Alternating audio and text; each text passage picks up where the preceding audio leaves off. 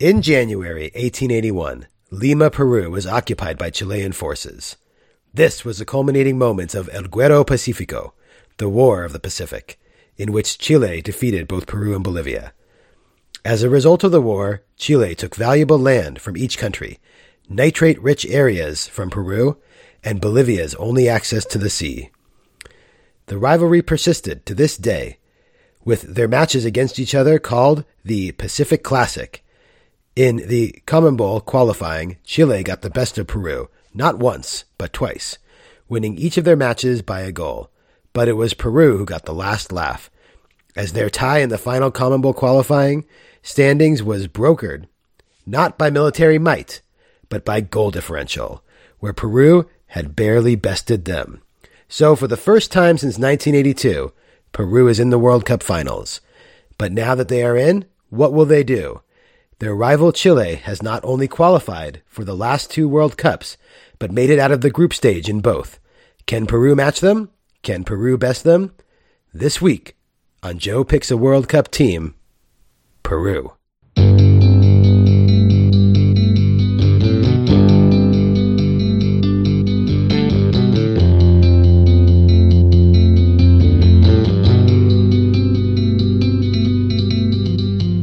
Joe picks a World Cup team. The states know football, but not football, it seems. So now he needs a surrogate. Dan will help him look for it.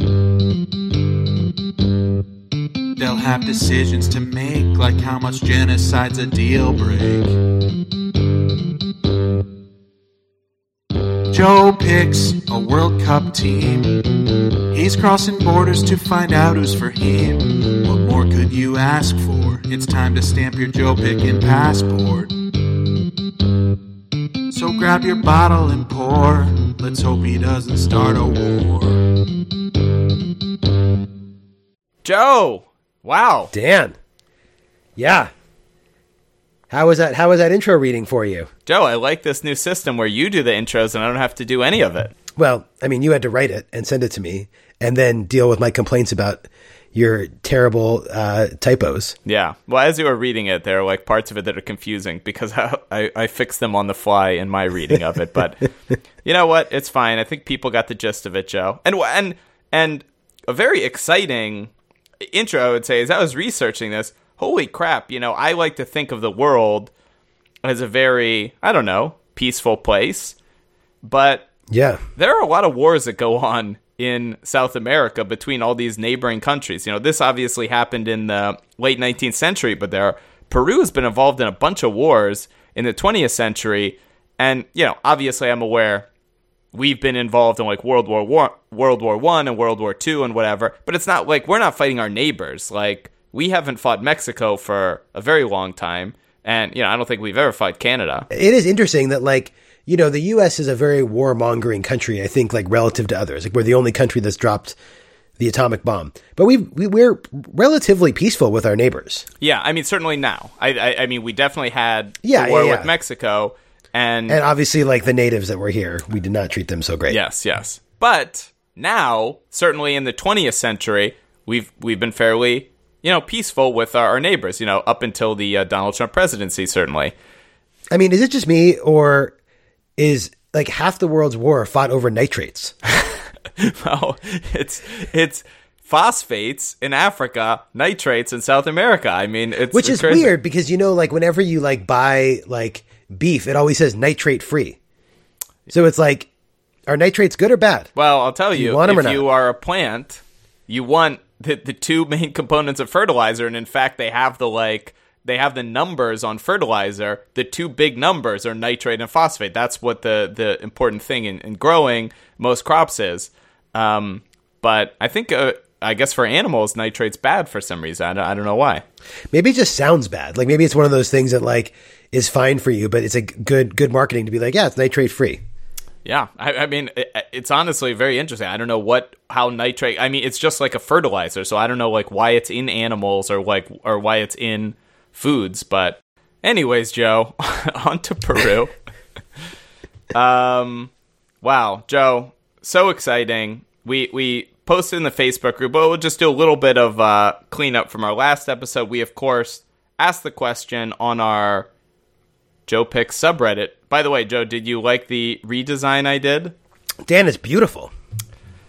So when you had done the redesign, Joe, I noticed that the links for adding a new post like broke. So, like you had clearly just copy and pasted. I, I mean, Joe, I don't think you're a CSS expert. I don't want to put you on the spot here. I don't even know what CSS is. Yeah. Well, you had put in some sort of style sheet that looked cool, but it seemed to make the whole subreddit break. So I completely reverted the subreddit back to the original one, but then I thought you would be annoyed at me that I did that. So I thought I had to put in some sort of Joe related uh, situation. So No, I love it. I mean, in fact, it was basically exactly my plan that I knew that had I been like, hey, Dan, will you make our subreddit look cool? You've been like, I'm not wasting my time on that shit. But I knew that if I just did a terrible job at it, that you would come in and clean up the mess. Well, that's exactly what happened. That's like one of that's like one of the laws. It's a classic. Joe move. It's one of the laws where it's like uh, if if you want to know the right answer to something, just post the wrong answer, and you'll get the you'll get the right answer faster. I mean, that's what you taught me uh, in the early days of, of of one of my earlier failed relationships. You said the key is if you want to get out of doing something like doing the dishes or whatever, just do a really bad job of it, but pretend like you're trying really hard. Yeah, you make it more of a pain in the ass to ask you to do something.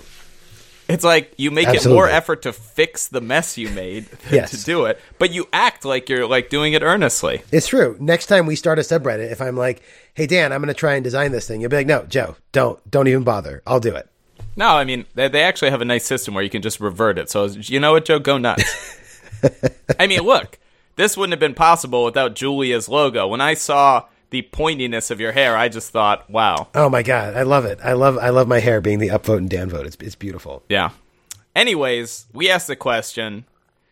What is the most famous Man U player of the modern era, Ronaldo or Rooney? You were on team Ronaldo. And look, I love Ronaldo.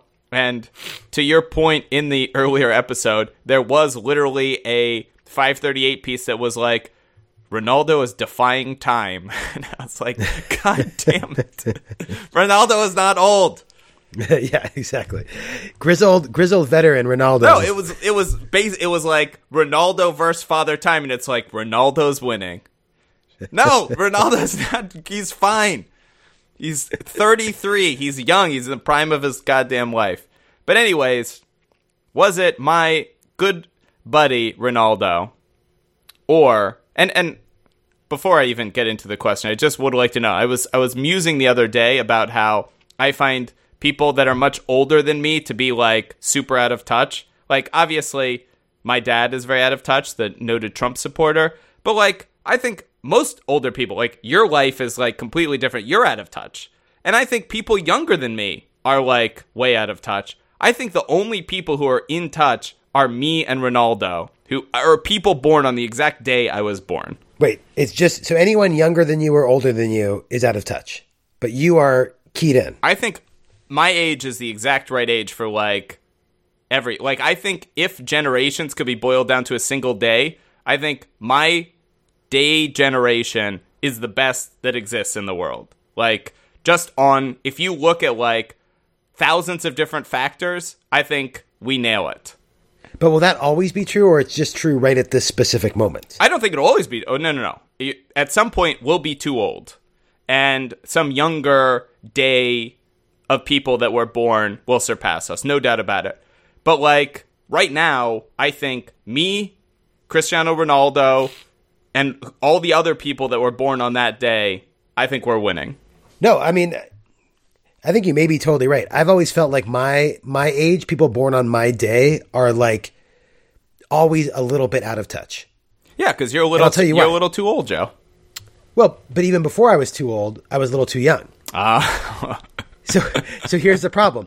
See, no, no, no. I'm and I'm being serious about this because when I was born, first of all, I'm born late in a year, so I'm like, Ah. I'm kind of, I'm kind of born in '81, but I'm actually really more of like an '82 person. can we but announce your really. birthday live on the podcast now for all the? Absolutely. In case anybody thing- wants to send you a gift. What? It's December uh, uh, 12th? 14th. 14th. Oh, that was close. But the other thing is that we are what's called cuspers because we're technically part of the millennial generation.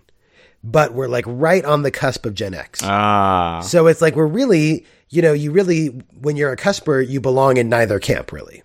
Yeah, you, you're right. If you said, say you're a millennial, it really, I mean, for me personally, to, for people when say I'm a millennial, I'm like, ooh, it seems a little stretched. But I, I'm like, okay, I'm a millennial, but like, I'm on the Right. older end of it. If you call yourself a millennial, that's crazy. But also, you don't want to be part of Gen X. Well, supposedly millennial is supposed to be 80 to 94. I was just talking about this the other day. Uh, so I looked it up. That's why I don't know that off the top of my head usually. But it was it's 80 to 94. And so I mean, look, I mean by that definition, I'm right in there, but it does it does feel like like on the cusp of the generation. It doesn't feel like like I'm as solidly in the millennial camp as others, but I don't I definitely don't feel like a Gen Xer. Yeah, you're definitely not a Gen Xer, but yeah, Yeah, no, you're we're you're a just- cusper.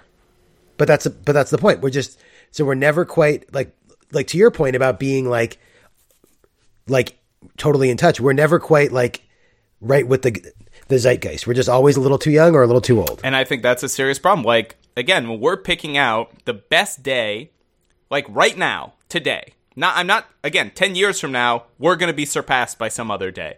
You know, maybe Yep. whatever Yep. day Taylor Yep. Swift was born or whatever, but I'm just saying right now, I think February 5th, 1985 is the day because we're not cuspers. And I think we're, we're solidly in this millennial generation. Again, we have But you're not. But you're also not a young millennial, exactly. which is worse. You don't Yeah. want to be a young millennial. Young millennials are lazy. You know, they they don't know what they're doing. They haven't yet gained the necessary experience. I mean, like, what is the best age to be? the best. Wait, are you talking about the best age to be, or I'm just saying, like, uh, we're talking about the best. So if if you're talking about what you know, the the again, we're talking about what is the best day. If we're classifying, we're we're ranking every day in existence. We're saying who's like at the top, and and again, it can be whatever system you want to grade it on. But if you're too old, you're clearly just out of touch in so many ways. Not to mention you're like, you know, you're you're not at your physical prime. But if you're too young, you obviously have no wisdom. You don't have very much experience, and you know, you probably you, you, you're lacking so many other things. yeah, no. I mean, I think that that you know definitely. I mean, once you get past thirty five, you're too old. Obviously, Is that is that? So I got two years left. for being I'm saying for being like totally in touch. Look, I'm I'm saying that is just a fact. Okay. Once you're if you're younger than 25, you're too young to be in touch with like the total like zeitgeist of the world. So yeah, it is Yeah. somewhere between 25 Yeah. and 35. Because I think if you're under 25, you're in touch with a zeitgeist, but it's just not like Visa. It's like, it's the young people's zeitgeist. yeah, it's just, yeah. it's so disconnected. Like, we don't even know what they're doing. Yeah, totally. Totally. I gather there's a lot of YouTube celebrities involved, but I'm not interested. Yeah. So, so it is like I think that that I was like in my prime, somewhere between the ages of like 30 and 32, Hmm. of like being in touch. Yeah. I feel like I'm in my prime right now. I feel like this Like this- podcast, it- this current moment. I feel like if it weren't, I mean, that's why I think February 5th, 1985 is the best day because, A, I mean, obviously, Cristiano Ronaldo is doing like 98% of the work on that day. But, Yep, but look, yep. A, Yeah, you're holding your own. Absolutely. I mean, again, I think I'm adding a lot to it, but again, Cristiano Ronaldo is like one of the most famous people in the world. He's doing a lot. Like, imagine all the other famous people in the world. They have to be within your age bracket. So again, 30 to 32, we're pushing it a little bit at 33, but like, when's Messi's birthday? Like, who's also born on the same day as Messi? Yeah, I mean, I have no idea. I'm a, I I'm a tech know. celebrity, Joe. Yeah, I mean, you're you know you're holding your own. I mean, look, it's hard to compare because Ronaldo is probably, I mean, he's probably the most famous person in the world. Yeah. Maybe it's Barack Obama, top five. Maybe like yeah, maybe Taylor Swift, but it's probably Messi Oh, yeah. Me- or Ronaldo. It's probably Messi or Ronaldo. Or both. I mean, who are the people in the world who know who Messi is but don't know who Ronaldo is? That'd be weird. That'd be weird. Anyways, All right, Dan. What? Yeah, what country are we talking about again? as I was saying, who's the most famous Man U player of the modern era? Cristiano Ronaldo or Wayne Rooney? It's unanimous. Three out of three. Wayne Rooney. And we've got a without a doubt in there too, Joe. You're just dead wrong. Uh, Cristiano yeah, Ronaldo. Yeah, I may be out of touch. I may be out of touch on that one. You're okay, out of touch. all right, fair enough. You're fair out of touch. Yeah. Anyways. no, no, that's fine. Look, Joe, I think this is one of the important things to do.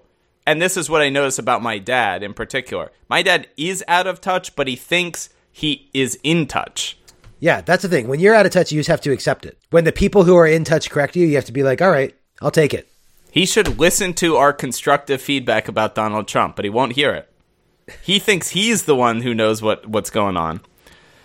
Uh, you know what, Joe? I guess you're already over the hill. I mean, I think I probably have, I guess, probably two years left or something, unless there's some other date. You know, I guess Messi is 30, so whatever date he was born is probably like a, another top contender. I will say, I mean, you know, it might be possible that like being in touch is a sliding scale for each person that is dependent on other life circumstances. Like I feel like things really change for me when you have kids. Like you sort of like you end up spending so much mental energy on other things that your mental energy that could be spent on staying in touch is just gone. Joe, your entire day is just like you just have like 15 requirements that are based on other people's lives that are completely dependent on you. Like you don't have time to and and you have these firm deadlines of time. Like you can't Oh, and I mean, Dan, it's not even other people's lives who who you can't. It's like people who are actively working against you. I know. right? It's like you're like, hey, I'm trying to get your jacket on, and they're like, fuck you, I'm not putting that jacket on. I'm going to throw it in the fireplace. Yes, I did see that last week. They are really really horrible. Except for they did they were so interested in being the flower girls at my wedding that that was very good. Anytime they were misbehaving, I was like, well, if you misbehave like this, you're just not going to be the flower girls. Yeah. The problem is you can only use that so many times. I know. Wow, I can only use it up until the wedding. Also, after a while, they're just going to be like, fuck it, we don't want to do it anymore. All right, Joe, just to close out this conversation, I've already w- learned another blow away fact, which is just already blowing my mind. But Lionel Messi's birthday is June 24th, 1987. So if any of our listeners out there have the June 24th, 1987, I think you have a very good case. But Joe, get this. Have you ever heard of the player called Neymar? Yeah, absolutely. His birthday is also February 5th. He also What? has the same birthday as me. Neymar and Ronaldo. that is crazy. Come on. How do you like them apples? I just want to say this about no now knowing that I shared the same birthday as Ronaldo and Neymar. Me likey. Dan, well done. Thank you. Dan, what are we drinking? So we ready to get into this, Joe? Absolutely. You know, before we recorded this podcast, we were talking about how we really have to speed through this, but We're being surgical, man. in and out. We're drinking a Pisco Sour, Joe. A Pisco Sour is a cocktail of choice and was invented in the capital, Lima, Peru.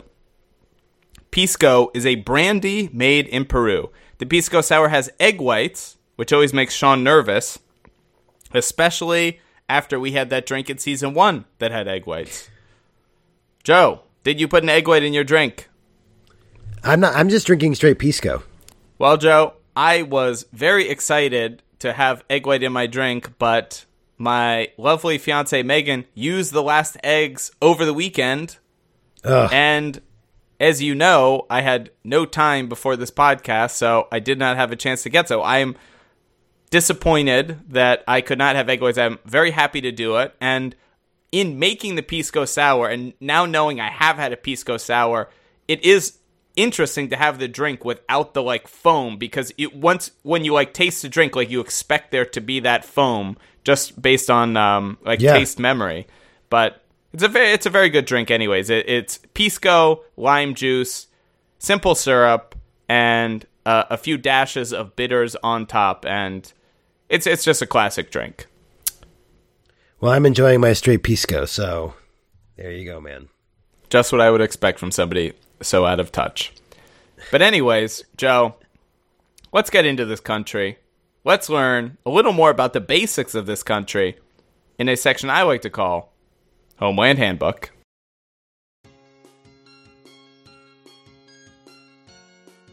The name of the people, eight Peruvian, a group of Peruvians who are all Peruvian. The languages, there are three official language is Spanish, Quechua, and Aymara.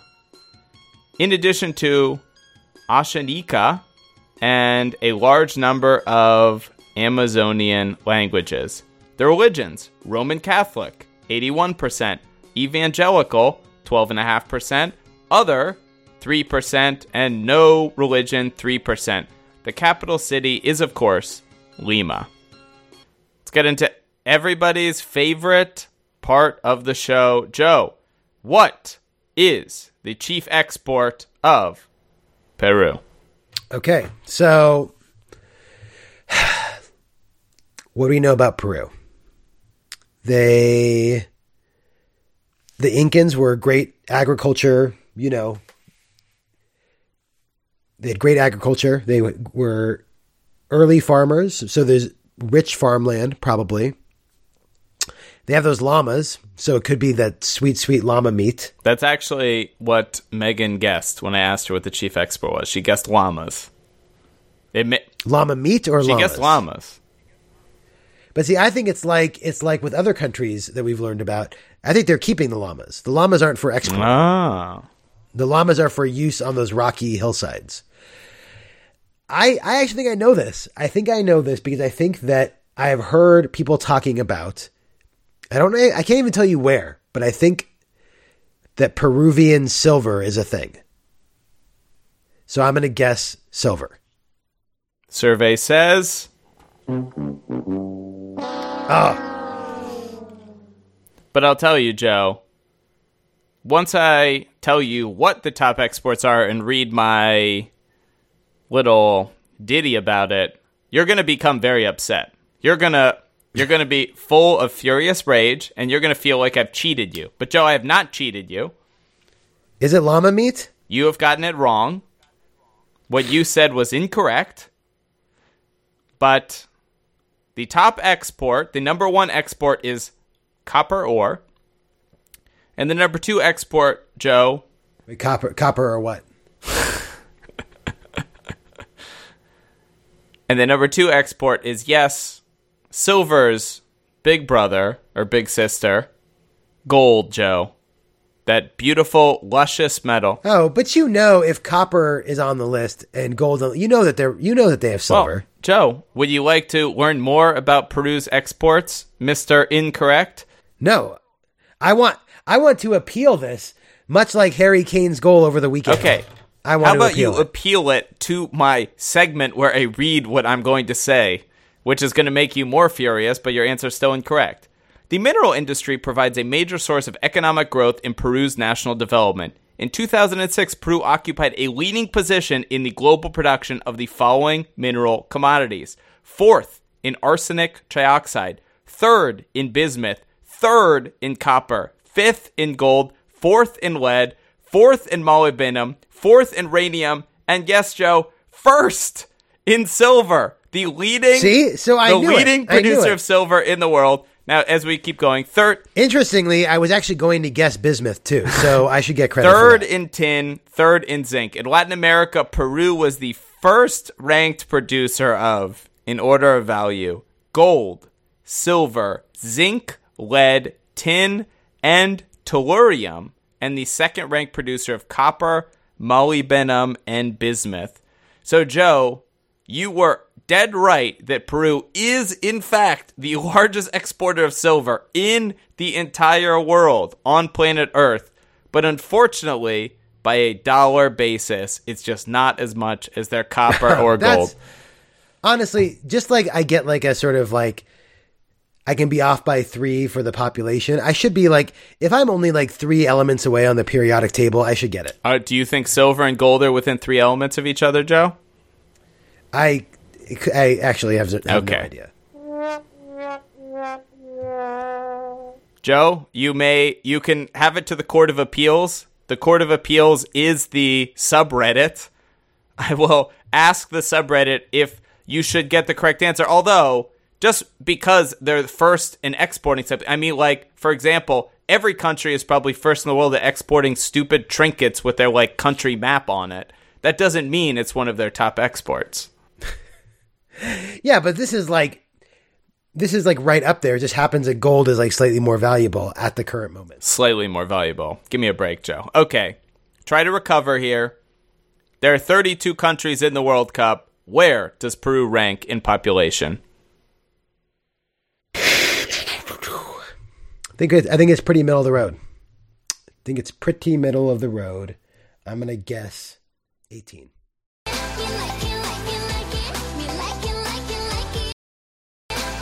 Yes.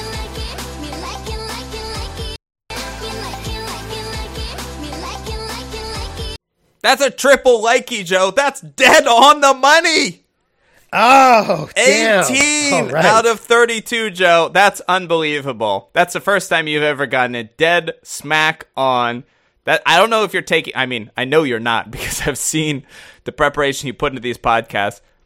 That's right. 18 out of the 32 countries, Joe. Wow. Look at you. You are on uh, on point with Peru. They are the 42nd largest country in the world, 32 million people, but 18th in the World Cup. Wow. Joe, just for that, I'm giving you the first one. You were so close on the second Yes. one. You have it. You're two out of two. Now let's get right into this, Joe. Let's learn about the World Cup history. No, that's it. I'm done. I, I got it. We're moving Peru on. Okay, well, that's going to make somebody, Joe, very happy. That's right. For Section 1, World Cup history, road to qualification, the group, and Too Good, Too Bad. Normally, I have to do all this research. I have to look it up. I have to figure out all this stuff. But not this week, thanks to new super fan, fan emeritus, Fernando, who Oh, Fernando. sent in all of the information for me. And I'm just going to read it, but I'll tell you. I learned so much about Peru from reading this and learned so much about their history. And in fact, my intro was effectively cribbed from from his notes, but I'm just going to just get into this. Dan, you shouldn't even read it. Just just just have your computer read it out loud and let's just sit back and enjoy it. Maybe I should send it to you to read it, Joe. You did such a good job with the intro. I want to give you some feedback. He says, I'm Peruvian, but he's been living in the USA for almost 16 years. So he knows everything about it. He has been closely following Peru's path to this World Cup, which, as we learned in the intro, has not happened for a very long time. Since, in fact, when you were one year old, Joe, or not even one year old, Peru was in the World Cup. Wait, when you're born, do you start out as one? You're you're just no, you're not one yet. No, yeah, Yeah, you're you were zero years old when they were in the World Cup. Peru at the World Cup. you really you really have a lot to learn about I babies. know. That- like so you think that like when someone says like oh this is my baby it's like one and a half it- of that's a isn't it in old. China when you're born you're automatically one or something? I don't know. No, no, no. It's it's in China. You're one on your first Chinese New Year, like no matter when you're born. All right. Peru at the World Cup. And again, thank you to new superfan Fernando, our Peruvian superfan. Peru has competed in four World Cups. Peru was invited to the first World Cup in Uruguay in 1930, where they lost 1 to 3 against Romania and 0 to 1 against Uruguay, the hosts, of course. It would take Peru's golden generation to help them return to the World Cup after 40 years for Mexico, 1970. I 1970. actually prefer to refer to them as as Peru's silver generation. Thank you. Well, if we go by raw dollar value, we could call them the copper generation, actually. But, you know, you can call it whatever you want. For Mexico 1970, where during the qualifying stage they eliminated Argentina at the mythical Bombarilla Stadium. I don't know if mythical is the right word. Bom- Bombarilla Stadium in Buenos Aires. In the World Cup, Peru was drawn in Group 4 with Bulgaria, Morocco, in Germany, and Germany. They advanced to the quarterfinals by defeating Bulgaria 3 to 2, Morocco 3 to 1 and losing to Germany 1 to 3. In the quarterfinals, Peru was defeated by what many call the best Brazilian team of all time with Pele 2 to 4. And by the way, all of these scores are from Peru's point of view. So this is like you know this is yeah, this is good. These guys are This guy's legit Peruvian. Yeah. Look, superfan Fernando. This he might be the best superfan of all time because what there is information to come in this that is really amazing. I'm so excited. Peru did not qualify for the 1974 World Cup, but they did qualify for 1978 World Cup in Argentina. In this World Cup, Peru was again drawn in Group 4, this time with Scotland, the Netherlands, and Iran. Peru defeated Scotland in the first game 3 to 1, and a little information that I'll add in based on a YouTube link he also sent. Scotland was apparently one of the World Cup favorites that year, so Peru beating them 3 to 1 was somewhat of a shock.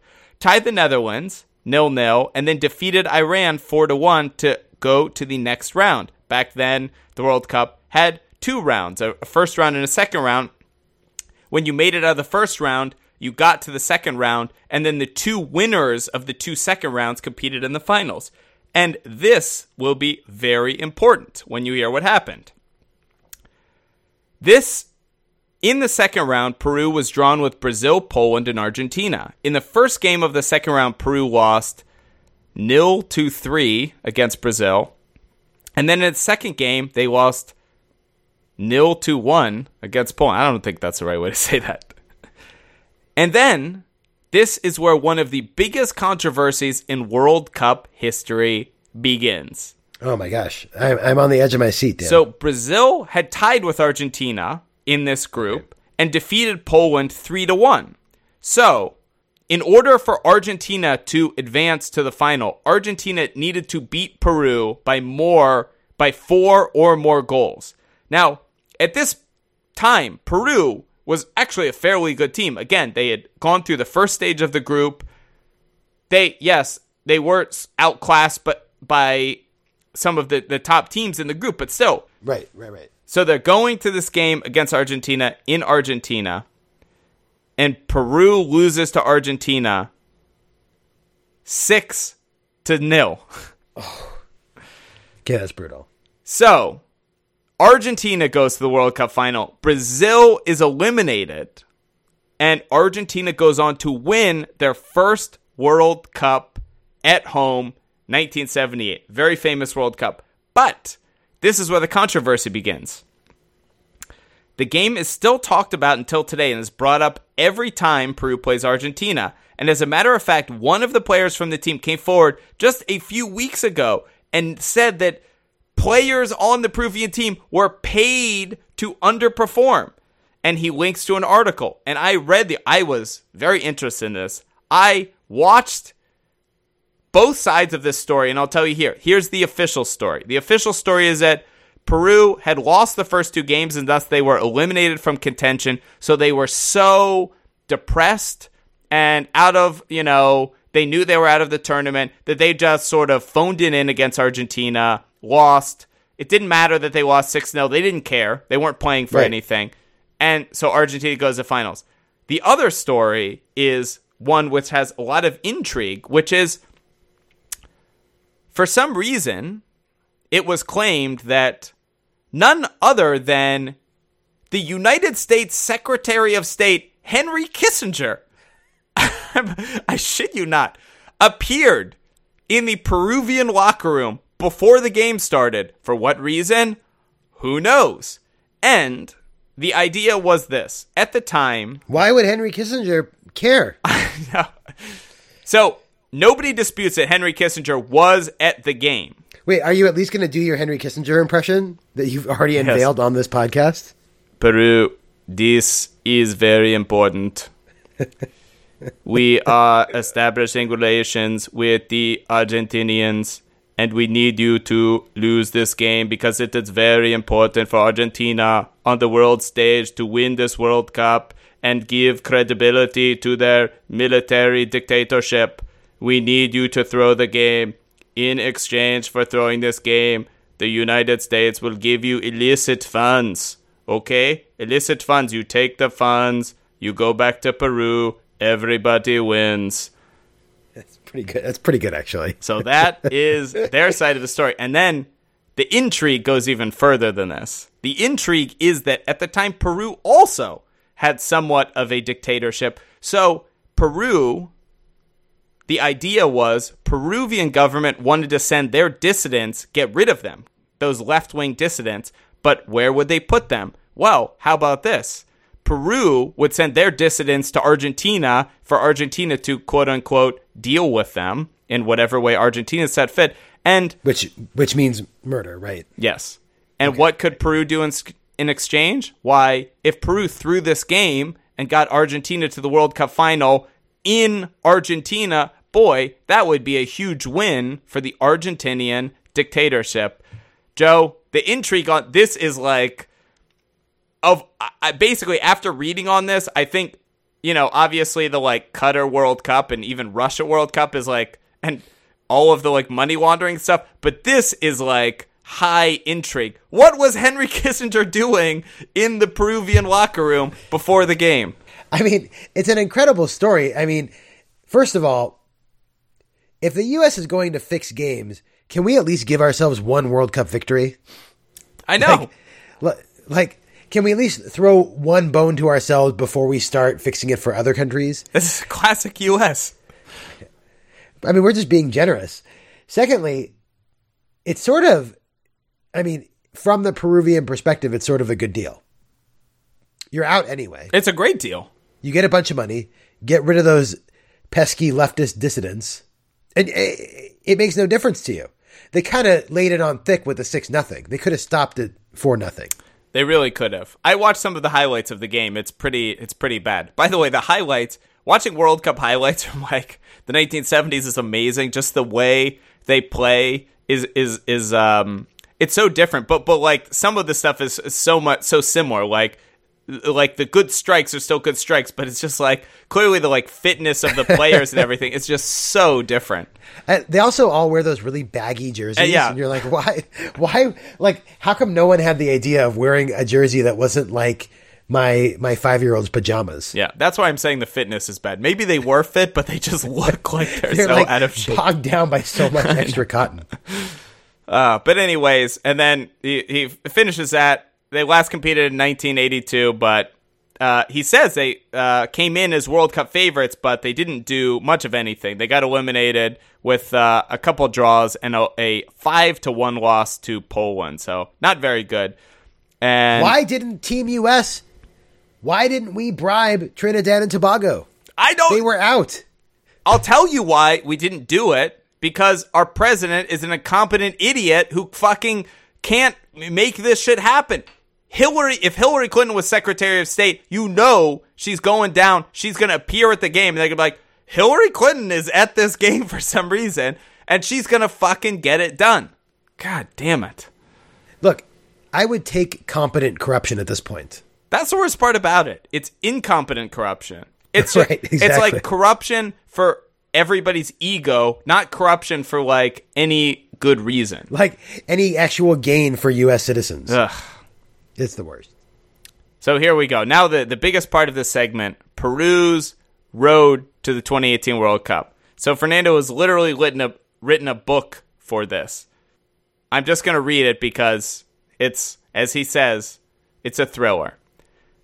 Peru's qualification campaign for this World Cup is that of a Hollywood script or better. The start of our qualification campaign started, like the last four qualifiers, after seven matches, Peru had only won one game, a 1 0 win against Paraguay, and was second to last. Then Peru improved in the next five games, defeating Ecuador and Paraguay, tying Argentina, but still losing to Chile and Brazil. The loss to Brazil was on November 15, 2016, and 2 0 in Lima. At that point, Peru was in eighth place out of 10 and far behind fifth place Argentina by eight points. But that's when the miracle turnaround happened. First, Chile, at fourth place at that point, had presented a claim to CONMEBOL and FIFA against Bolivia for using an ineligible player, which, after review, FIFA granted three points to Chile and a 3 0 victory against Bolivia in what previously had been a 1 1 tie.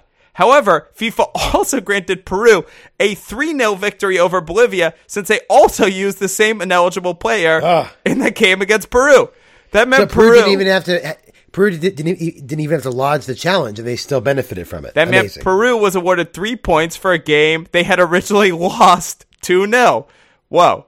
Second, Peru left the old so called better European players off the squad and instead lined up younger and a more inexperienced team. The result could not have played out better for Brazil with three consecutive wins against Uruguay, Bolivia, and Ecuador. Peru was back in the race for a spot in the World Cup. All they had to do was defeat Argentina, Buenos Aires, and Colombia and Lima. The build-up before the game against Argentina was something out of a movie. All the press, news, people would talk about was the game and the history behind it. People in Argentina would talk about how it was a stupid idea to change the game from the original stadium to the Bombonera, which was the place where Peru had eliminated Argentina from the only World Cup they missed back in 1970. In Peru, they would talk about how Peru had a chance to eliminate Argentina from the World Cup for a second time in history. In the end, the game ended up nil nil, and both went to the last game with a chance of going to the World Cup. Due to other results, all Peru needed was a win against Colombia in Lima to at least qualify for the playoff game against New Zealand, but a heavy burden of not qualifying for a World Cup in 36 years got to the players, and they nervously played against a Colombian side that only needed a tie. Eventually, James Rodriguez scored the first goal for Colombia, and the dream was fading. The stadium, full of 50,000 Peruvians, was silent. All of Peru was silent. Meanwhile, Chile was losing 1 to 0 against Brazil, and Paraguay was tied nil nil against Venezuela. All these results meant Peru was out of another World Cup. But then, like a miracle, the impossible happened. Okay. I'm going to describe this because I watched the video he sent, and I'm not I'm, I'm not going to use Fernando's words. I'm going to use my description of it. But it's amazing. So, a free kick is awarded that's about 25 yards away from goal. And uh-huh. and Joe, of course, you know the difference between a direct and an indirect kick. For certain fouls, you're awarded a direct kick, but for certain other fouls, you only get an indirect kick. And when you get an indirect kick, the referee raises his arm above his head to, to inform it's an indirect kick.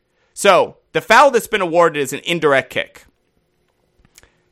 The player lining up for it, who happens to be Peru's captain, Paolo Guerrero, he steps up he is lining up for the kick like he thinks it's a direct kick.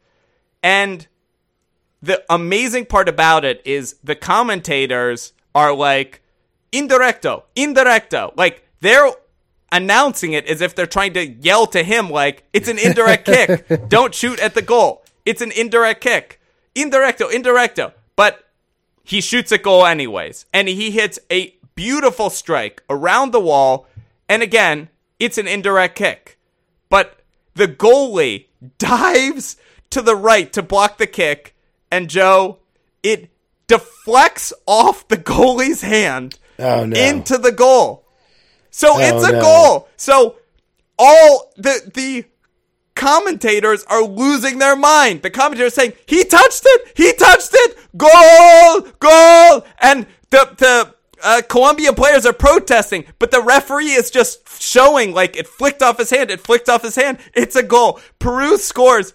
The, the goal is so amazing because it's an indirect kick. All the goalie has to do is just let it sail into the back of the net and it's no goal. But he dives to save it and in doing so has it hit off his hand into the goal. It's absolutely unbelievable. That's so brutal. And and and you know, it's actually I mean, I feel so bad for the keeper in that situation because, like, all your instinct, the ball's coming. Like, I guarantee, even if you're like messing around on the pitch, just like practicing or whatever, and you like shoot it towards a keeper, like, it's just their instincts. Like, yeah, they're going to bat it away from the goal, right? That's just like what they do.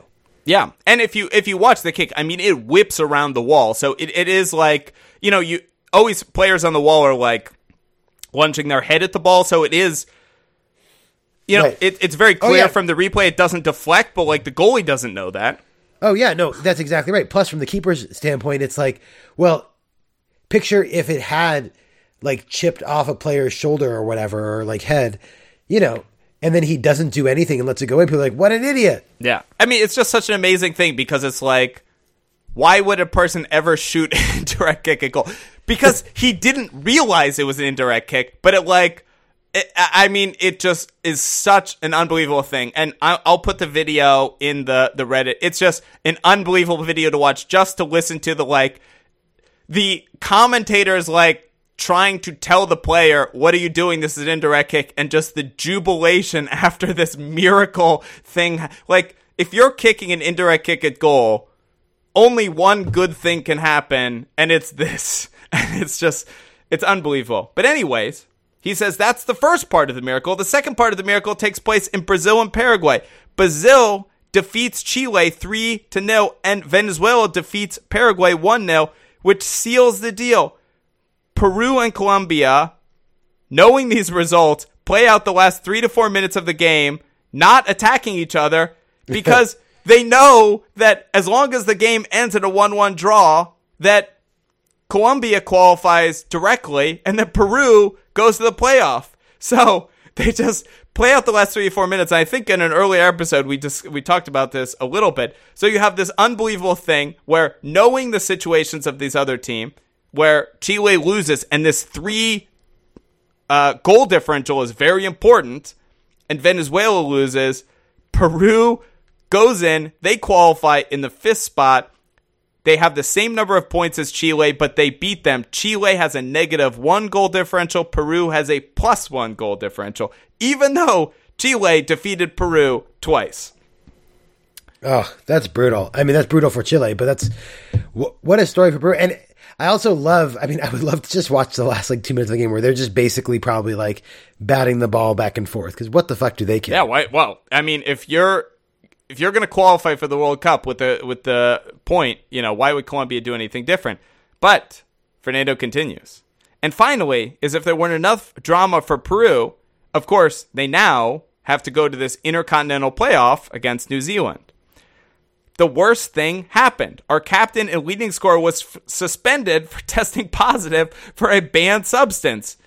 Oh no. Cocaine. so, well, I mean, it's Peru. Uh, the game against New Zealand, he said, was also played nervously and ended nil nil. The second game began as an extension of the first. You could feel the nerves and the tension of the game. Again, this is a team that has not qualified for the World Cup in an entire, I mean, two generations since 1982. It meant everything to Peruvians. The first goal came. It sent Peru into a frenzy. It actually set off an earthquake alert in Peru with all of the people cheering. The second goal came, and that was all she wrote. Peru would return to the World Cup after 36 years. Celebrations ensued, and the president declared a national holiday for the following day. Fun fact Peru has played against the eventual champion in all of the World Cups it has participated in in Uruguay in 1930, Brazil in 1970, Argentina in 1978, and Italy in 1982. So, Joe, wow. We've what a what a road. We've learned all about the World Cup history. We've learned about the road to qualification through somebody who you know was watching all of this unfold. Joe, let's talk a little bit about the group. Oh, oh, I know this group. Yeah. That's right, Joe, because this is the fourth. This is our first group that we're closing out. Oh my god. So, Joe, is there is there any like jingle for closing out a group? Only this, Joe.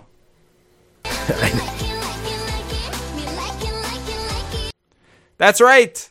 We've already seen this group before with France and Denmark and Australia, and we close it out with Peru. So, of course, the heavy favorites in this group are France and Denmark, that France has a 70% favorite to win the group. In fact, France has a higher winning percentage of this group than, than any other group in the World Cup. But you've got Denmark, Peru, and Australia. And yes, Denmark is a heavy favorite also, but Peru has a real puncher's chance, especially being in this group with Australia. So Peru has, according to the, the odds makers, a 31% chance of advancing to the knockout stage, a little under 10% chance of making the quarterfinals, 3.5% of making the semifinals, 1.3% chance of making the finals, and a half a percent chance of winning this World Cup, putting their overall odds at 200 to 1. It's tough being in the group with France, but they've got, you know, if they can get a draw or an upset win against Denmark, they really have a good shot at it, Joe.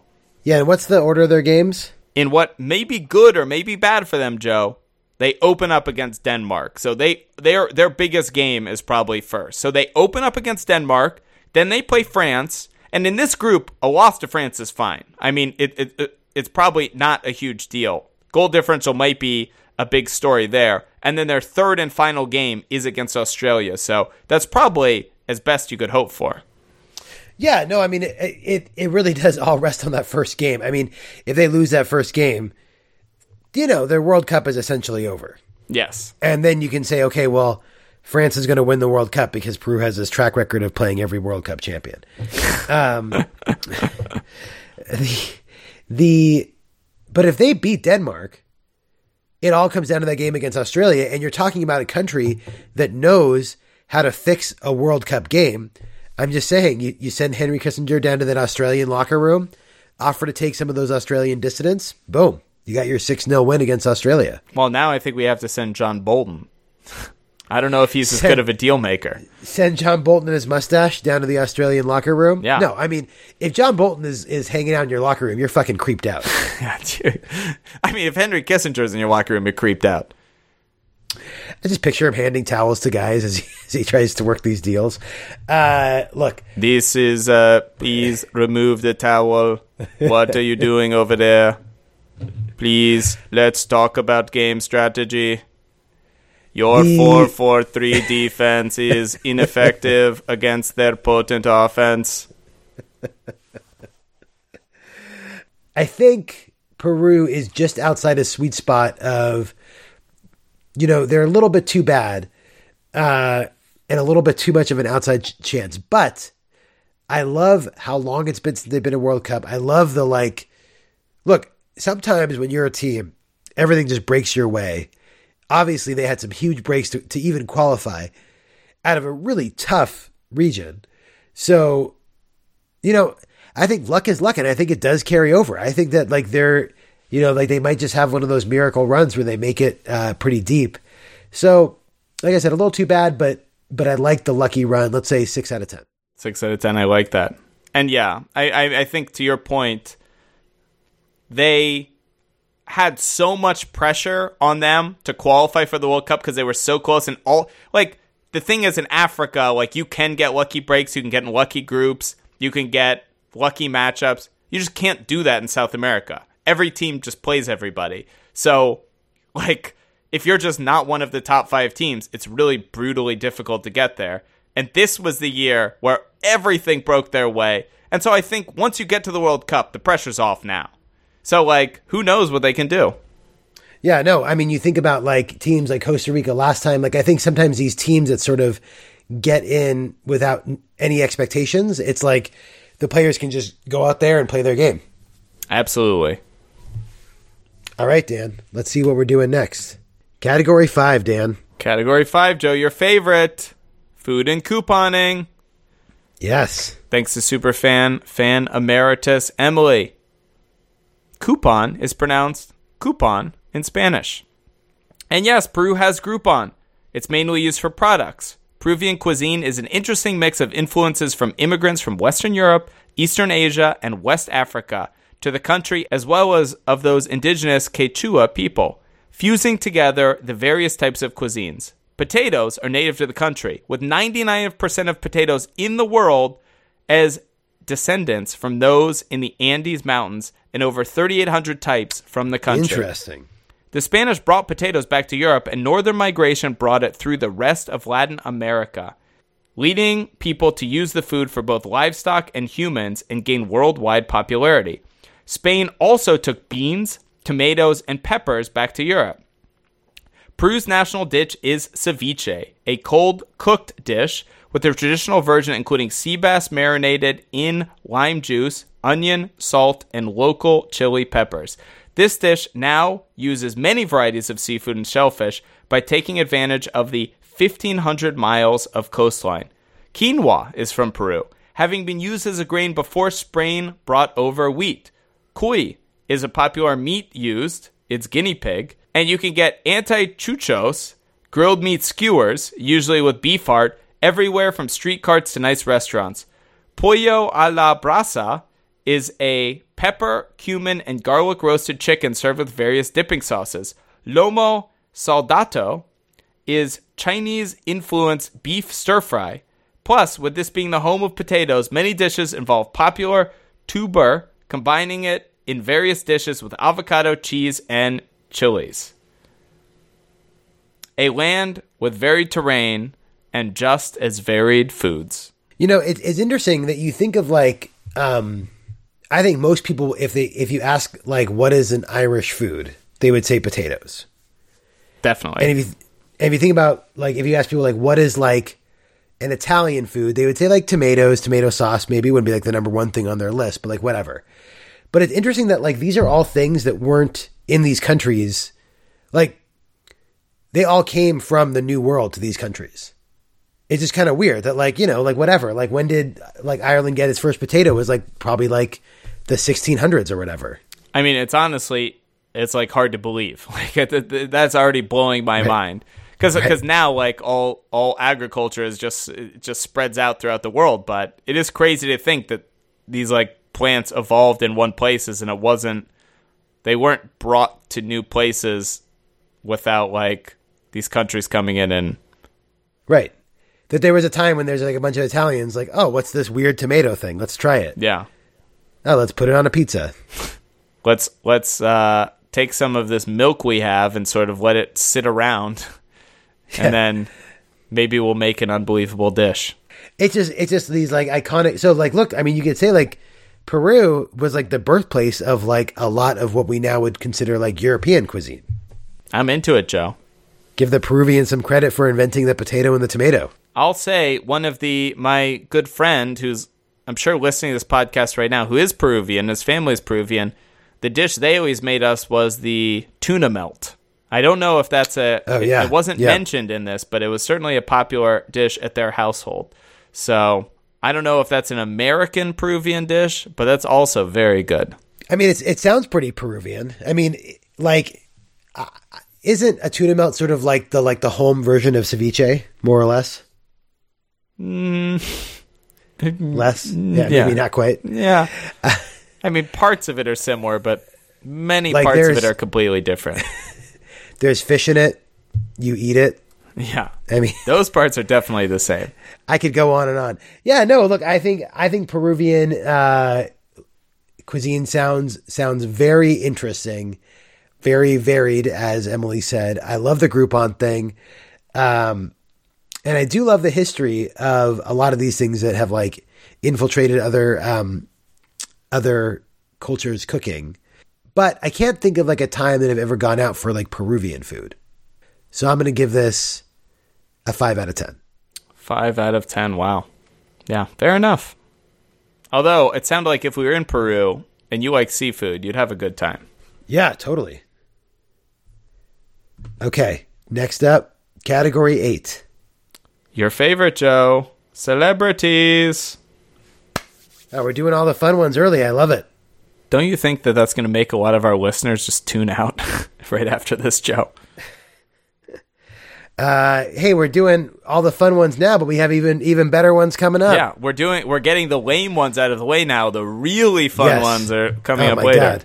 What a, what a, I'm glad we're just warming up to the to the great ones like history of atrocities. Yeah. Well, here, let's put this teaser out. One of the categories is going to blow your mind, but I won't tell you until later which one it is. Just wait till you hear number 12. Oh, oh my God. the biggest celebrity from superfan fan emeritus Karsten. Honorable mention Peruvian slash Australian actress Nathalie Kelley, who was in Fast and Furious Tokyo Drift. The bronze medalist is actor Henry Ian Cusick, who's appeared in a number of cable television shows. Some include CSI, Hawaii Five-O, Marvel's Inhumans, and 24. He is most recognized for his role in the show Lost, where he played Desmond Hume, a main character from seasons 3 to 6. His role even earned him a Primetime Emmy nomination for Outstanding Guest Actor. Cusick was also in the 2007 film Hitman, Although he has appeared in many television shows, most of his roles have been minor, often only a single episode. But he still clocks in, Joe, at that big six digit mark, over 103,000 Twitter followers. Pretty good. Pretty good. The silver medalist. She's not on Twitter, Joe. She is Maria Julia Mantilla, is a pageant contestant who was Mrs. Peru in 2004. Mantilla was elected as the 2001 Peruvian Athlete of the Year after she won the national championship of triathlon and pentathlon. Since she won Miss Peru in 2004, she represented Peru at the Miss World competition that year, where she won the honor of Miss World. During her reign as Miss World, she traveled to Indonesia, Russia, China, Tibet, and several other countries to do philanthropic work. In addition to being a talented beauty queen and triathlete, she competed in a variety of local track and field events, placing third in a Miss World Sports. Ooh, that's brutal. So there were two other Miss Worlds who were better than her. Yeah, that's actually pretty weak. If she's like winning triathlons, she should be able to beat the other Miss Worlds. And the gold medalist, I'm ready. Peruvian American rapper and hip hop artist Immortal Technique, known for having politically charged and activist based rap lyrics. Topics covered in his music include racism, colonialism, government control, class discrimination, and revolution. His third album, Third World, peaked at number 12 on the US charts in 2008. Immortal Technique came up through the underground rap scene in Harlem. He has done collaborations with other socially conscious rappers such as Mos Def and Talib Kweli. One thing that may have limited his success is that he has always striven to maintain control over the production of his music as opposed to letting recording labels take control, operating under the belief that record labels profit unfairly off the work of artists when music is mass produced. And he clocks you in 277,000 Twitter followers. Do you think there's any like conservative activist rappers out there? Like rapping like in favor of the estate tax or like states' rights? Boy, Or I guess it'd be against the estate tax. Yeah. It would be interesting. I think there might be a big untapped market for it, but I do wonder if it could really. I wonder if the uh, suburban white conservative voter is going to be interested in conservative rap. I mean, I feel like there's Christian rock, right? Definitely. That's huge. I think I think there's a market here that's pretty untapped. There's country music, which is Uh huh. I mean, fairly conservative. yeah, I mean, you got country music, you've got Christian rock. Yeah, and then you have like whatever like uh Kid Rock is. I don't know. Is he like a little bit rap? Maybe. Yeah, sort of, I guess. Yeah. But yeah, I, I feel like there I think there is a big untapped market here. I think what you need to do is be like a just ultra pro Trump rapper and you just like gotta get on Fox and Friends and then Yeah. once you get that tweet, I think you're in. Yeah. Yeah. And, and you rap about a flat tax. It'd be great. I think you've just got to rap about how how great Donald Trump is. Like I think if you want to like get cheap publicity, your best bet is to like lowest common denominator it. You know, it's funny you mentioned that though, because I was listening to, to um, some Nelly on Spotify, and I forget what song it was, but he like he he name drops Trump in it, but this was of course like a decade ago or more when saying Donald Trump was just like a rich dude, Yeah. and it wasn't at all a politically charged thing. And you like wonder like, you know, if Nelly's doing a show now, like, what does he still say that? Yeah. I mean, I'll bet he says it and people boo. Yeah, yeah. It like like it sounds pro Trump in the lyrics of the rap. I mean, maybe Nelly could have a career resurgence by just becoming that conservative rapper. Yeah. Hmm. I mean, Nelly's already made a name for himself. This is lowest common denominator stuff. Like, you got to, uh, you got to be a noble. Like, the best part about the Donald Trump situation is how he takes complete nobodies who are like unqualified, and just by virtue of himself having such like a low concern about anybody's like skill or prerequisites, you can really jump. Like, I think if you were a pro Trump rapper, you could become, you could be on the cabinet within two years. Absolutely. Well, because the number one qualification is is loyalty. Absolutely. And and you can the thing about rapping is you could just be you could like put it in the rap and be like, "Hey, when I'm with Trump, I'm always with them. Do whatever he says. No scandal, no trouble. Um okay, well, something good. It's- it's- Look, I'm not the man for the job, Joe. I'm not the one to infiltrate it through rap. But you just rap about how you'd always be with Trump, and you could be like, even if he colluded with Russia, I'm with him.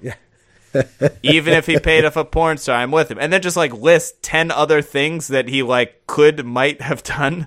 the hard part is there's not a lot of stuff that rhymes with collusion. Yeah, but there are a lot of stuff that rhymes with Trump. Pump, Oh, absolutely. dump, Yeah. yeah. stump, Rump. bump. Yeah. I mean, yeah. Bump. I mean, these are these are rap staples. Yeah, this is huge. I, I think you could do an entire rap with Trump stuff. Oh my God. It would become so. I mean, it would just immediately. You would just have to advertise your rap album on uh, on the Donald Reddit page. No, Oh my God. be huge. I just would like to see it on Fox and Friends and have like the person do like a rap, and then the Fox and Friends anchors would be like, "Oh my god, that's so great! What an what great music from this person." All right. I mean, these celebrities are a little bit weak. Let's say uh, four out of ten. Four out of ten. All right, Joe. All right. Category nine, Dan. Wow, category nine. Let's just jump right to it, Joe. System of government head of state from fans emeritus Bez and Oh, I'm Ryan. very, I'm very interested in this because I do not know much about the current Peruvian government. The Republic of Peru is a semi presidential representative democracy whereby the president of Peru is both the head of state and the head of government. Executive power is exercised by the president and the government with power vested in both the government and the Congress. Sadly, Peru only has one chamber and therefore no Senate. Ah, unicameral, baby. unicameral. Peru has been in a state of ongoing democratization for years, led by President Pedro Pablo Kuczynski. Following years of corruption, the new government was expected to be transparent and accountable. However, it seems the country can't shake its love for the abuse of power, as President Kuczynski was caught on tape bribing other politicians. Oh, Pedro Pablo, come on. Peru's Congress has sworn in the vice president, Martin Vizcarra, to replace the sitting president who resigned just hours before he was due to be impeached. Oh, Mr. How come we can't do that? Then we'd have President Pence and all of our problems would be solved. oh my God. Mr. Vizcarra is expected to serve out Pedro Pablo's term, which ends in 2021. Speaking after the ceremony, he said tackling corruption would be a priority for his government. During the government of the previous president, Fujimori, the 1978 constitution was changed after Fujimori's self coup, where the president dissolved the Congress and established the new 1993 constitution. One, Oh, Fujimura, come on. one of Come the on, changes to the 1979 Constitution was the possibility of the president's immediate reelection, which made possible the reelection of Fujimori in the next years. After resigning due to corruption, Fujimori was pardoned by President Kuczynski as part of a secret deal with op- opposition politicians. Two other previous presidents are currently in jail, and another escaped to the U.S. to avoid trial. Joe, let's learn more about this President Martin Vizcarra. Note, he was sworn into office on March 23rd. Wow, that was like a few weeks ago. After the resignation of previous President Pedro Pablo Kuczynski, who resigned after the impeachment process started for him to be impeached over a vote buying and bribery scandal. Why you might like him. His Wikipedia page lists him as a Peruvian engineer before the Peruvian president. Wants to push back against corruption. A bridge builder who is able to bring both parties to the table to negotiate complicated Wait, wait, wait. situations. If he's an engineer, is he like literally a bridge builder? He has it in quotes here, but I don't know if that means because he's both a bridge builder and a bridge builder or just a bridge builder. Or a quote bridge builder. I don't know. You, you're going to have to try to suss that out for your score. Improved social indicators such as education while avoiding corruption during his time as governor. Daily habit of playing tennis and eating lots of fruit. Why you might not like him. politically inexperienced, his most significant experience coming as governor of a sparsely populated province for eight years. And early in March, a survey found 81% of the country did not know his name while he was vice president.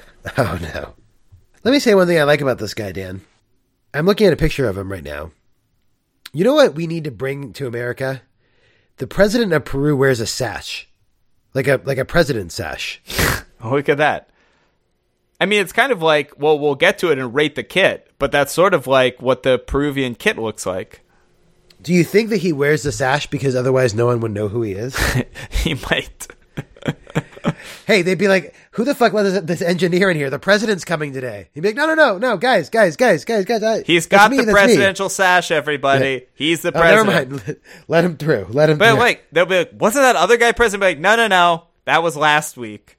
That guy's last out. Last week he was bribing people. Yeah, He tried to get asylum in the United States, but unfortunately couldn't get through the border wall.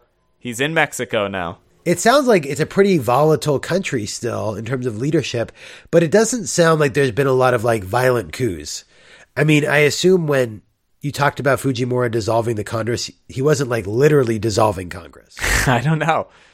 I'll tell you, it sounds like some of those chemicals they export, some of those minerals.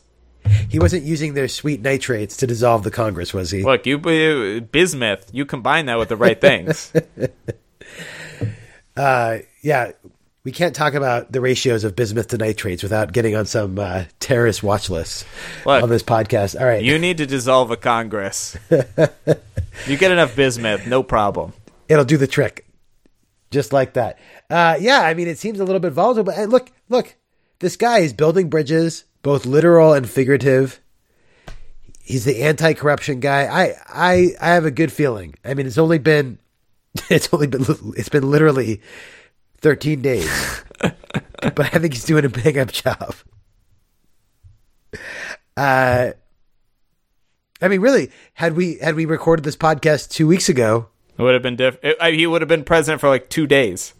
Pedro Pablo would be the guy we'd be talking about. All Oh, right. resigning in disgrace, embattled. You know, seems a little volatile, but you know they're they're figuring stuff out. If if I could give Peruvians any advice, Dan, it would be to add a second chamber to their Congress. Yeah. You got to have bicameral. You got to have bicameral. Trust me, things it'll be a lot harder to dissolve yourselves to get dissolved if if there's two bodies. Yeah. You should do it. Uh, let's say five out of ten. The amount of bismuth you'd need to to do the House and the Oh, no, Senate. There's not there's not enough bismuth in the world. Yeah. They wouldn't be able to export any. A- absolutely, it would it would kill the economy. All right, what's next, Joe? So they are with the the Peru band is their lowest score is a four and their highest score is a six. So they're really in the mediocre band thus far, Joe. But they gotta they gotta bounce out of it. All right, where they're going to bounce back with category category seven. Wow, category seven atrocities, Joe. Thanks to superfan Josh PhD, noted author of Red Meat Republic, which we're all going to buy once it comes available Which, for which sale. you and I are going to record the audiobook for. Yeah. Well, I did post the blooper reel, and uh, Josh did give us some samples to record. So we'll have to record those. Unfortunately, this podcast is already way too long, so I'm not going to record them here. But he gave us some tongue twisters. We got to work on our Oh. diction. I think we can handle it. I mean, the, the the question is, given the given the sort of um, international importance of his book and like the geopolitical landscape that it's trying to talk about, does he want us to record it as with you as as Henry Kissinger? The American Indians were clinging to their land as the settlers came in and using their newfound weaponry claimed the land for the almighty buffalo. For the buffalo was their livelihood. Anyways, atrocities. President Alberto Fujimori was president of a country in the 1990s. And while he defeated a communist insurgent group, the process involved a number of human rights abuses and widespread violence. Further, he was completely corrupt, and in 2000 actually fled the country for his ancestral home of Japan. Fujimori was pretty bad, but I'm not sure we can blame Peru for that. Many of Fujimori's crimes were acts of violence against Peruvian people. The country has fought a couple of small wars with neighborhood. Yeah, I mean, it sounds like we should actually blame Japan for that. Yeah. we'll just add that into their atrocities category, which will have no shortage of things. The country has fought a couple small wars with neighboring Ecuador, though I'm not really sure who is to blame. There's still a lot of corruption, but things are overall pretty peaceful, so I'm going to give them the benefit of the doubt on this one. Atrocity level, bell pepper. Oh, bell pepper, that's nothing. The bell pepper comes back. The, the bell Yeah. pepper, which might come from Peru for all we know.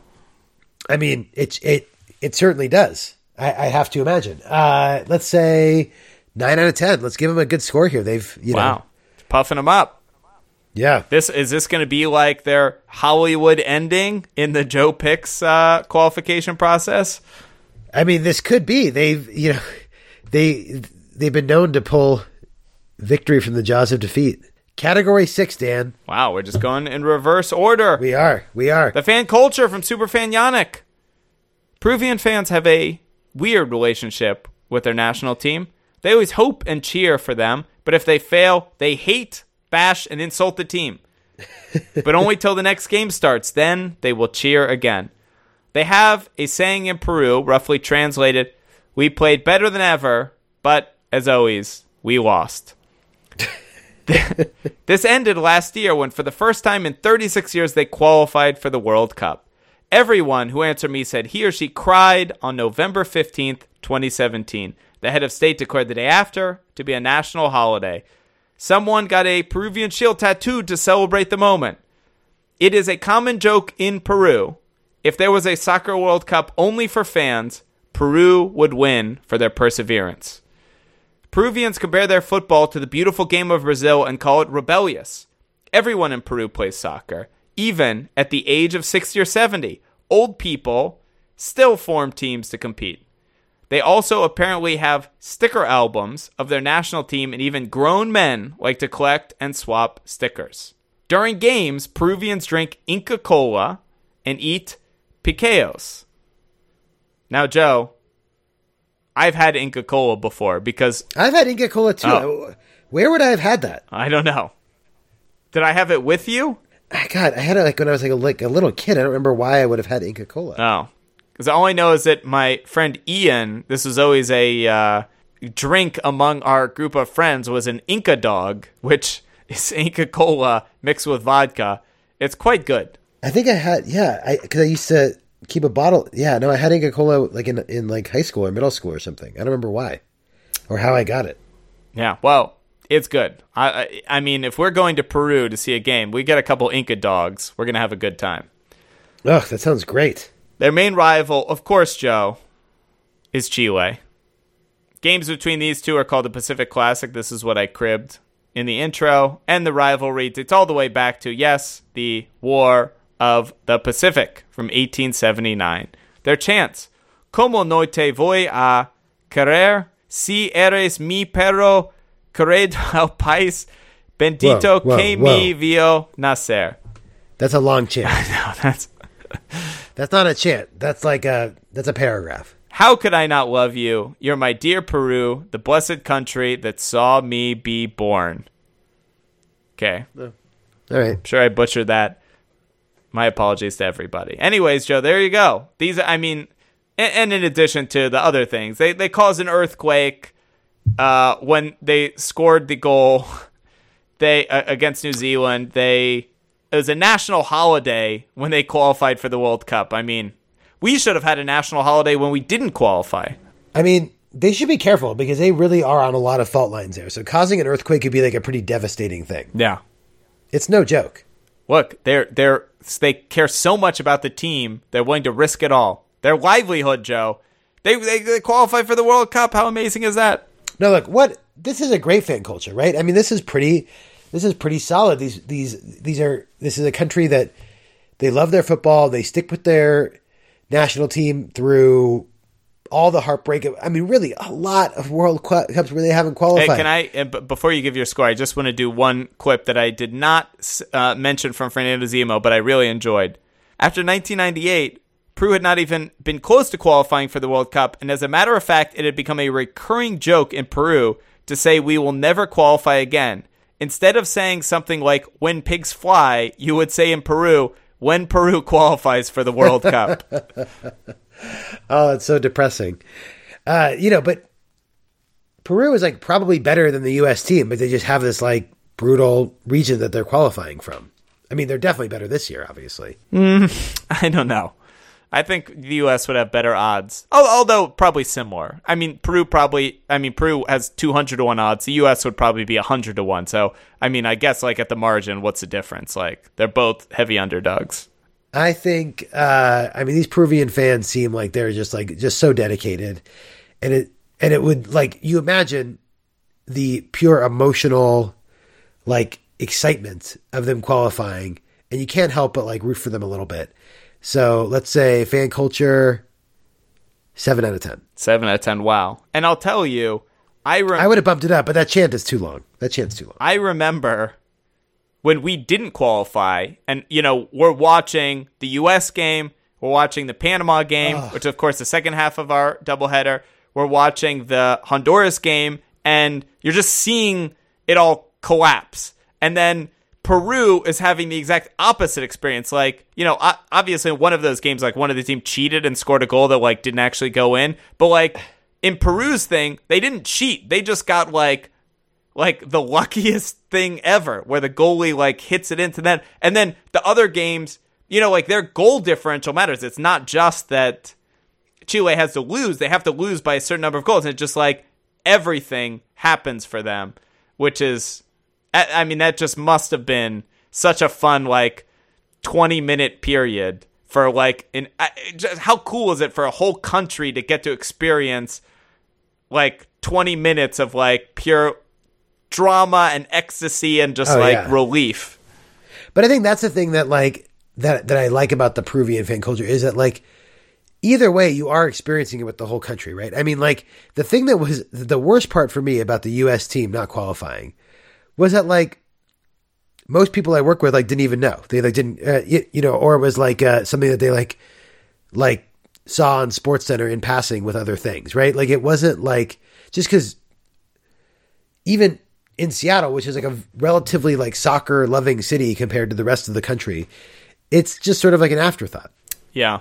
If you're in the right bubble, like, you know, the Men in Blazers podcast after that was like, But I wanted everyone I know to be depressed about. yeah, and they should be. And they just don't care. It, it is true. It, it's unfortunate. But look, I mean, that's that's the difference between the U.S. I, I, I mean, if you did the U.S. based on this ranking, the U.S. would do terribly. So. That's right. Category four. all right, Joe, top player to watch. And since Joe, we forgot to do rate the kit, you can also add in the kit in this score if you'd like. But the oh top, Oh my god, the kit the kit has the presidential sash on it. it does. If he goes to a game, people are going to be so confused. Well, if he's wearing like a white shirt, people aren't going to know if he's on the team. They're going to know what. Their player to watch is Edison Flores, who plays for Aalborg AK. He's 23 years old. He's a winger. He's left footed, relatively short, a trickster with a good eye. And of course, Oh, is, he, is he smarmy? thanks to super fan fan emeritus David PhD for this. I love David's descriptions of the players. He doesn't put smarmy, but Joe, he's a trickster. His style of play looks like that of a typical street soccer player. He won the 2011 U20 Copa Libertadores, equivalent to the Champions League, Best Player Award and scored six goals in 19 matches for the national team. He has to improve at his Danish Cup and show that he can perform on the European stage. I guess Aalborg AK is a European team that I've never heard of. But anyways, in your beloved FIFA 18, he has a 66 and a 74 potential. So That's a little low. yeah, a cut a, a cut below some of the uh, A little low. some you know when i was watching that uh, man city game and i saw my man uh, gabriel jesus come in with his number 33 boy Oh, you knew. You knew. he's got yeah. smarm off the charts this guy's no uh, gabriel jesus but uh, david gives He's a him, little bit of a smarmster, though. david gives him a rating of four he's a trickster joe A little bit of a trickster. I can see that. I think he's the president. Oh no, that never mind. That's just a kid. look joe with the, the rate these presidents get impeached he could be the president soon Yeah, but think about how corrupt the Peruvian team is. He, he'd be impeached before anyone. That's true. That's true. Well, we have to see their results in the World Cup. If they win, it could be suspicious. If they lose, it could be suspicious. Wait, Dan, watch this run that he makes at like four minutes and 30 seconds in the video. That is impressive. he gets dispossessed by two defenders. But still, the run's pretty impressive. I mean, that's some smart. Well, he's definitely got big speed between about the 40 yard line and Yeah. the 18 yard box, Yeah. but he really sort of fell apart in the 18 No. yard box. Yeah, none of these highlights are goals. Uh, uh, no. Uh, yeah, this is all right. Uh, you know, I like the four out of 10. I appreciate David doing some work for me. All right. Let's stick with it. Lock it up. And Joe, one category left the national anthem. Thanks to superfan fan emeritus Tony PhD. Wait, I got the Joker, actually. Would you like to do it. category 11? I picked National Anthem. Okay. After Peru declared its independence, the General Jose del San Martin began a public contest to select the national march, which was published on August 7th, 1821, in the Ministerial Gazette. The contest called upon professors of poetry, composers, and general aficionados to send their signed productions to the Ministry of the State. Seven compositions were entered. After hearing the last entry, a production of Jose Bernardo Alcedo, General Jose del San Martin stood up and exclaimed, Without a doubt, this is the national anthem of Peru. The following day, a signed decree confirmed this option, expressed in the midst of great enthusiasm and jubilation. Upon hearing the music and the lyrics of the national anthem for the first time, the audience responded with a standing ovation directed at Alcedo, who conducted the orchestra. The lyrics. I mean, I feel bad for all the people who were presenting their composition after him. No, you went We're like- last. Oh, I guess it was the right last then. But- entry. But, then I feel like that they were just like, so all the other ones were total shit. Well, they were like, "This is too close to call. Let's just give it to the last one we heard." Yeah. let's see. that's the Donald Trump strategy. but what? Look, Joe, let's be our own judges. You hear it and you say afterwards, either exclaim, I mean, if I stand up and say that that is a Peruvian national anthem, then we'll know it was legit. The lyrics Freedom from Spain, we are free. May it always be so. For a long time, the oppressed Peruvian, the ominous chain he dragged, condemned to a cruel servitude for a long time, for a long time. For a long time, he quietly moaned, but as soon as the sacred cry, Freedom, in its coasts was heard. Fun facts. Another contest. Tony loves the contest. It's a wonder that so many countries turn it over to the people, but I guess it is the people who have to sing it. Joe, let's listen. you couldn't do that anymore because what would win would be like anthem anthem face. I think if we did it now, we could have like a good pop song, you know, like America. America. that would be such a good anthem. Okay, here we go. Anthem of Peru.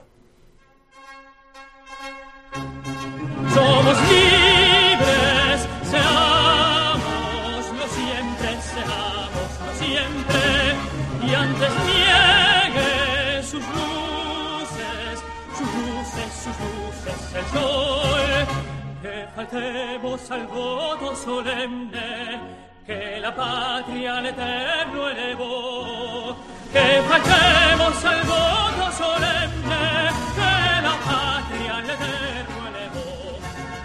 Que faltemos al voto solemne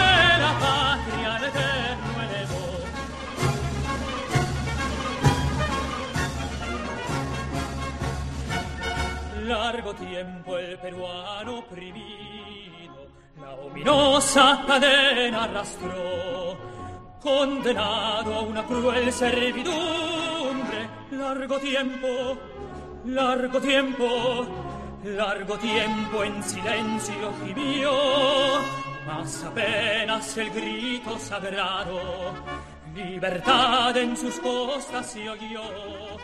La indolencia de esclavos sacude la humillada, la humillada, la humillada cerviz levantó, la humillada cerviz levantó. Cervis levantó, somos libres, seamos lo siempre, seamos lo siempre, y antes niegue sus el sol, que faltemos al voto solemne, que la patria al eterno elevó, que faltemos al voto solemne, que la patria al eterno elevó, que faltemos al voto solemne,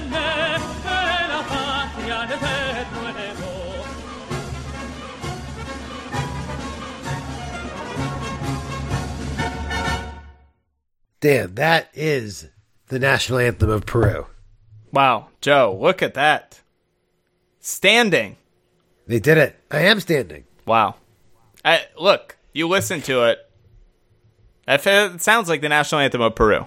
It does. I mean, honestly, I could hear that walking around like a grocery store, and I'd be like, "Why are they playing the Peruvian national anthem?" You know what I like about it too? It's a tight two minutes twenty seconds. You know, they're in and out. It's tight. It has a point. It has a message. Like, yeah, I I think, I think it's one of the better anthems we've heard. It just sounds good. It sounds like an anthem, but it's not boring. I like it. I'd say six and a half. Uh, let's say seven. Solid seven out of ten. Seven out of ten. Wow. I mean, Joe, look, we all know how you feel about the South American anthems. They're good. Joe, one category left. Rate the drink, Joe. What do you think of your straight pisco? I like it. It actually reminds me a little bit of uh, of the cognac that we drink in a weird way. It, it has a similar uh, flavor to it, but I think it's really good. I'm gonna say six and a half out of ten. What do you think, Dan? How how's the sour? I mean, it's uh, as I, I was saying to Megan as I made it, it's a type of drink that you taste and it's just such a recognizable drink. It's like if you had asked me, have I had a pisco sour before, I would have said no. But it's like I have had this drink before. It's just such a and and Yeah. as I was drinking it because I didn't have the egg white, I recognized just not having the froth. Like I know this drink does have froth to it, but uh, and maybe it's just a whole type of drinks that are they're made similar to this. But it- look, it's a classic, Joe, and uh, I enjoy it. It's not one of my. If I could pick different drinks, I, uh, there are other drinks I think I'd rather have, but like this is, it's a very good drink. Yeah, and picture yourself sitting in like a on like an Incan mountain in the warm Peruvian sun, sipping a pisco sour. It's not bad. No, that's not a bad life. That's where you want to be. I'm in. I'm all in, Joe. The final score for Peru, lovable Peru. They come in at 53.5, which puts their average at 5.94. So, Joe, right in the gray area. So, they are in between Sweden, who came in at 5.96. You gave them a yes. And then Nigeria at 5.72, you gave a no. So every team that's been below this, you've given a no. And every team that's above this, you've given a yes. So we are oh, back into the is- gray yeah. area. So we're really setting the benchmark here. God, this is tough. This is tough. Do I want to move Peru on or not? You know, sometimes it's it's really easy because the points sort of even if I don't know going into it, which I I know far less ab- about how I'm going to feel about a team going into it than one might imagine. But sometimes the points just dictate it. We're like, yeah, you know, this team's not so great. Like, like maybe I thought I'd connect with them, but I don't. So I'm not going to move them on. But like, the point, the points don't help me make this decision at all because it's uncharted territory. You're right in the gray area. I just have to go with my gut on this, and my gut says to move Peru on. Wow. Wow, Joe. It- It's what it's what I feel in my heart. I love I love this scrappy little team that hasn't made the World Cup in forever. I mean literally I love that story that making the World Cup was there when pigs fly. And now they're there. and, and this the the uh, goal is just so cool. The goal against Colombia. I mean, the commentators just it, it's unbelievable, which I'll post in the red, and everybody just has to watch it. And I'll tell you, Superman Fernando is going to be absolutely ecstatic. I, I thought I thought your gut was going to say no, Joe, but Superfan Fernando, my friend Ian's going to be ecstatic.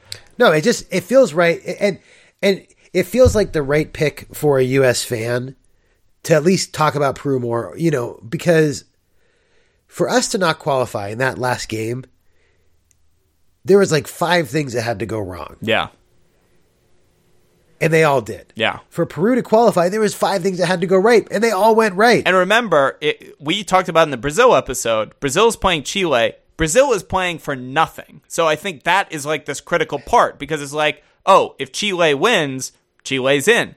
Ch- Chile is playing a Brazil team that literally has nothing to play for. Yeah, yeah. No, it's eh, it's incredible, and and you know that every Peruvian fan, especially when they when they went down by a goal, was like, "Well, it's over. Yeah. it's over." Whatever they're saying was, "We played great, but we lost again," or whatever the hell it was. But like, you know, and then to make it in such a weird turn of events, anyway, and then they still have exciting. to beat New Zealand, which they do. But, you Yeah. know, New Zealand's sort of like a punching bag, but Yeah, whatever. I'm sure they were they were they were they they weren't too nervous about New Zealand, I'm sure. But anyway, good for them. Let's talk about them more. They've earned it. They've waited a long time for this. wow. I'm excited to, to see those sashes in FIFA looking really spiffy. Oh, I can't wait. It's going to be good. All right. Well, congratulations, Brew and Joe. For the second part, we're going to do our first lightning episode for Panama next. So that's very exciting. It's Panamania. All right, let's do it, Dan. All right. See ya. Congratulations, Peru.